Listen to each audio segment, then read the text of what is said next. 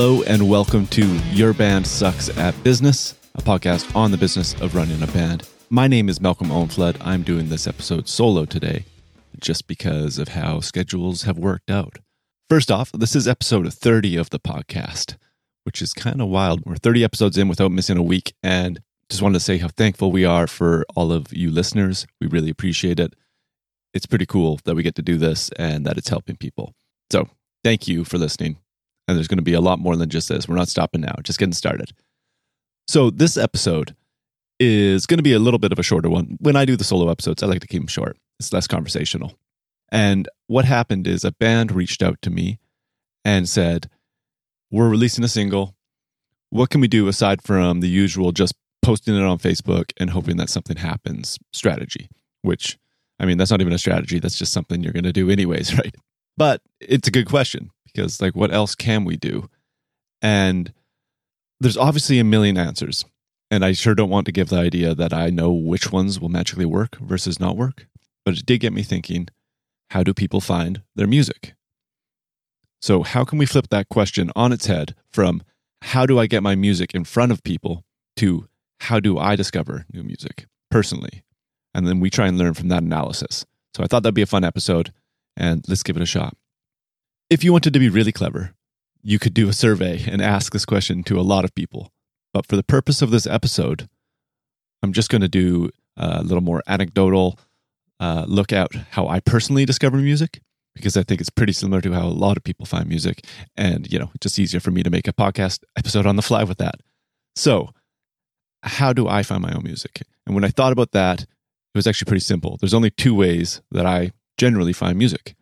Number one, it appears in my life by chance, meaning on the radio, Spotify's algorithm. It's in like a movie soundtrack that I happen to be watching.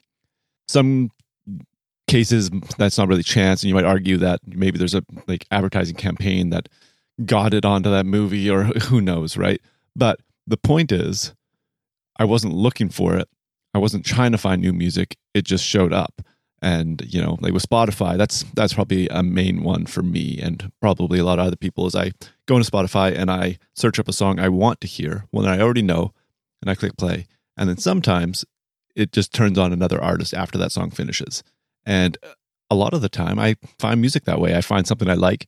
I'm like, great, okay. It just happened to catch my attention. And that's very different from a Facebook ad showing up saying to check this song out. My expectations and mindset are totally in a different place. I'm not looking for music, and nobody told me to check out this music. It just happened to play. So the main takeaway from this method of music discovery is that, like recurring hard truth, your music has to be truly exceptional. Because if it's not great, then even if it does show up in front of me, like again on the soundtrack of a movie I'm watching, unless it connects with me, I'm not going to check it out.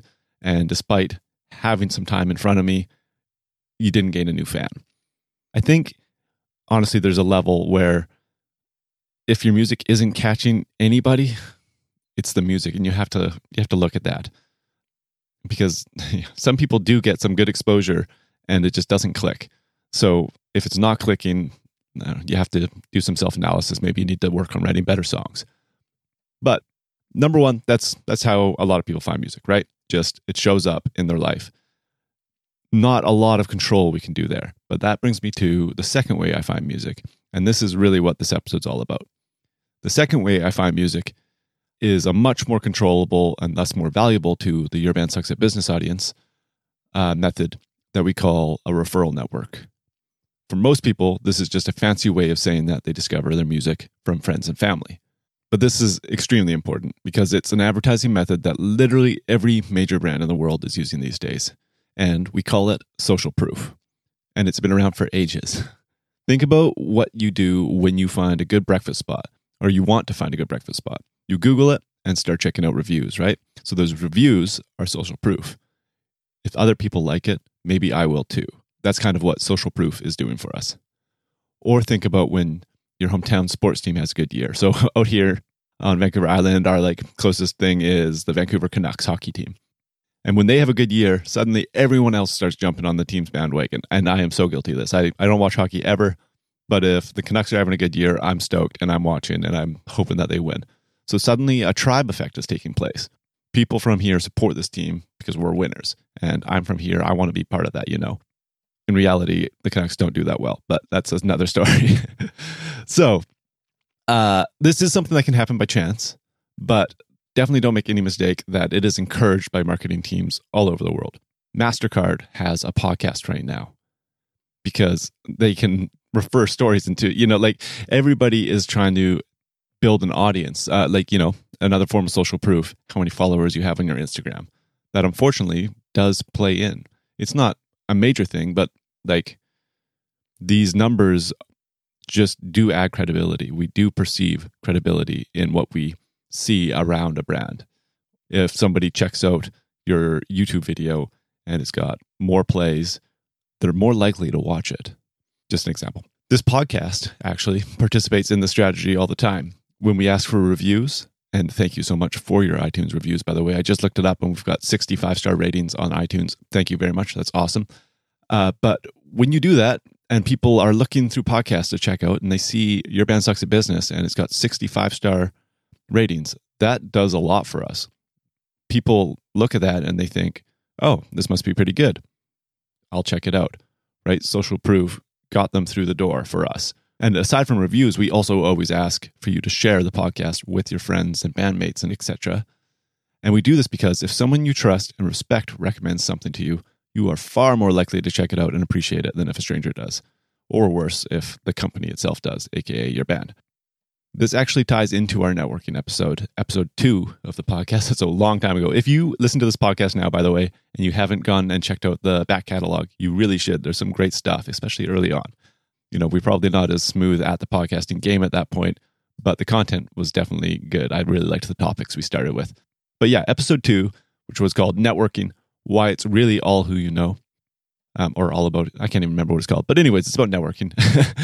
and the idea of this uh, kind of referral social proof networking thing is that you're utilizing a warm lead. So if I pitch listening to this podcast to a total stranger, it's a cold pitch. So, AKA, I go on Instagram, find some band, and I'm like, hey, check out my music business podcast. And they've never heard about me or the podcast before. That's a cold pitch. And it's going to be kind of annoying because I'm just like, yeah, I'm annoying them. I just message them out of the blue without providing any value. And that person doesn't know me or trust me or my podcast. Now, say the same thing happens, but instead of me messaging them, it's a friend or one of their bandmates or a band they play with. Now it's a warm pitch because since they trust and respect this person that contacted them, they are far more likely to transfer that trust and respect onto what is being presented to them. So, my friend likes this podcast. I should like this podcast too. That's kind of the tribe effect that happens. So, how can we utilize this idea for releasing music? I've got a couple ideas, um, but the this podcast is always trying to get you to think and apply it to your own situation. So this is by no means what you should do. It's just some ideas to get you started, and I hope that you apply this kind of concept onto your own releases and with whatever you're doing. But a couple ideas: utilize your true fans to the full extent. So we've talked about true fans in the past, but true fans are the people that are always going to do what you ask of them always going to support, you know, your next release. They're always going to buy the new t-shirt design. They are the diehard core and they are your most valuable asset. Utilize them to get social proof started on social platforms. So that could be doing a share this post kind of campaign. Like, hey, here's a new song, share it and tag a friend that you think would like it. Now, the key though is that you have to be super specific in what you ask of them. For example, if you just sent out uh, an email to your list saying, "Hey, share our new song," but you didn't tell them which link to share for like which platform, it might not be very effective. Maybe half the people decide to share it on SoundCloud, but you really wanted to be building your Spotify audience. You kind of just missed an opportunity there. So be really clear and really strategic and really intentional with your directions. And if you don't have true fans yet, don't worry about that you probably have some good friends and family that will help you out with this. And that is like how everybody gets started. You know, the early adopters are usually your best friends, and then hopefully you convert more and more people into true fans. Another idea is share contests. You used to see this with concert tickets a lot. So let's use that as an example.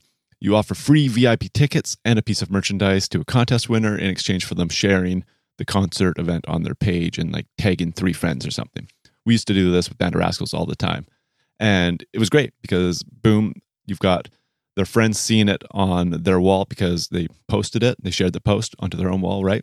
But then they also tagged three people who are definitely going to now get a notification and probably click to see what their little notification was about, check out the event, see the contest. Maybe they'll share and take some friends as well. And that creates a kind of viral thing going on. So, what this is doing is now instead of you pitching it to people, your fans are pitching it to their friends, which again, it's that peer to peer social proof. People like this, like this music, maybe I should too, kind of thing going on, which is really valuable because, like, like I said, these are literally the only two ways I find my music. Either it shows up by chance in my life and I'm like, oh, I got to check this out because I like what I'm hearing, or somebody I respect shows it to me. Like that happens all the time. I'm working with bands in the studio or I'm mixing a band and they're like, hey, this is kind of like what we're aiming for. And they send me a reference track. And I'm like, oh, this is amazing. Cool. I never would have checked out this band otherwise. We're trying to create things like that maybe a little more broad than that, but that's kind of the goal. So that's kind of an idea for like, you know, concert tickets, but you can figure out how to apply that to music releases or tour announcements, whatever, right? You just got to look at it through that lens.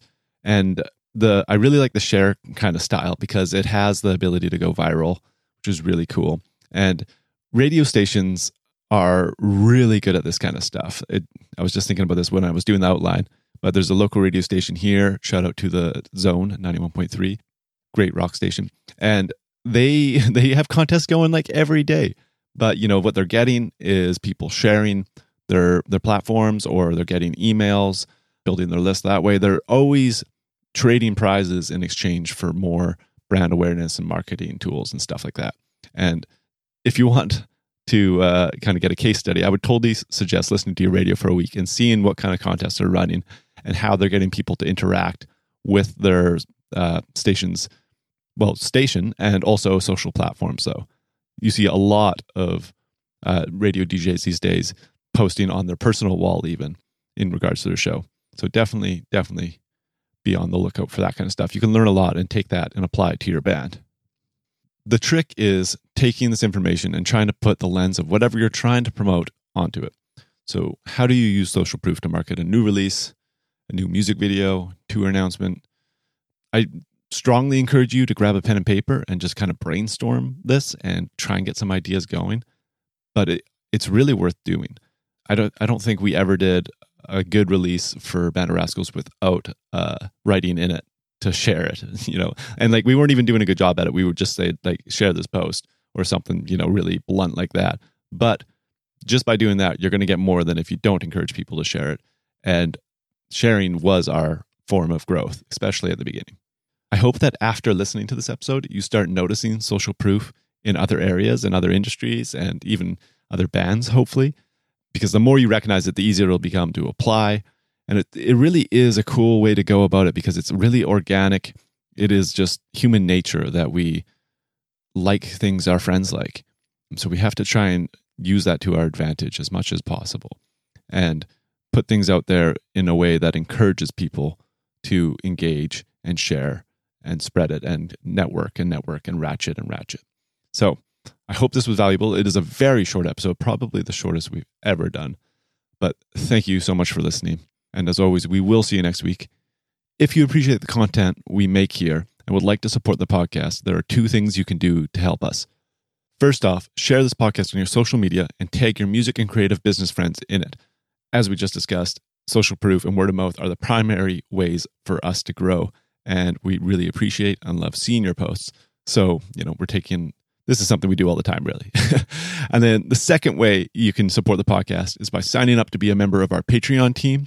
You get some sweet perks on there, as well as a shout out on the podcast. And on that note, here is this week's list of Patreon shout outs. We got Graham Keene of Carmanah, who just released uh, a new music video a little while ago, which was pretty cool. Definitely check that out.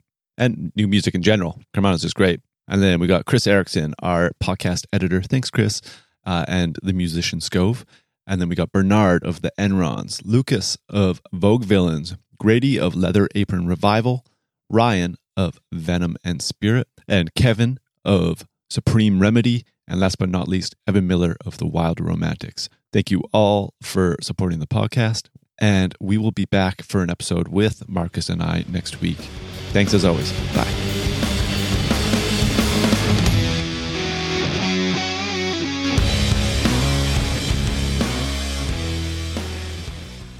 What's up, everyone? This is Malcom Owenflood here, one of the hosts of Your Band Sucks at Business.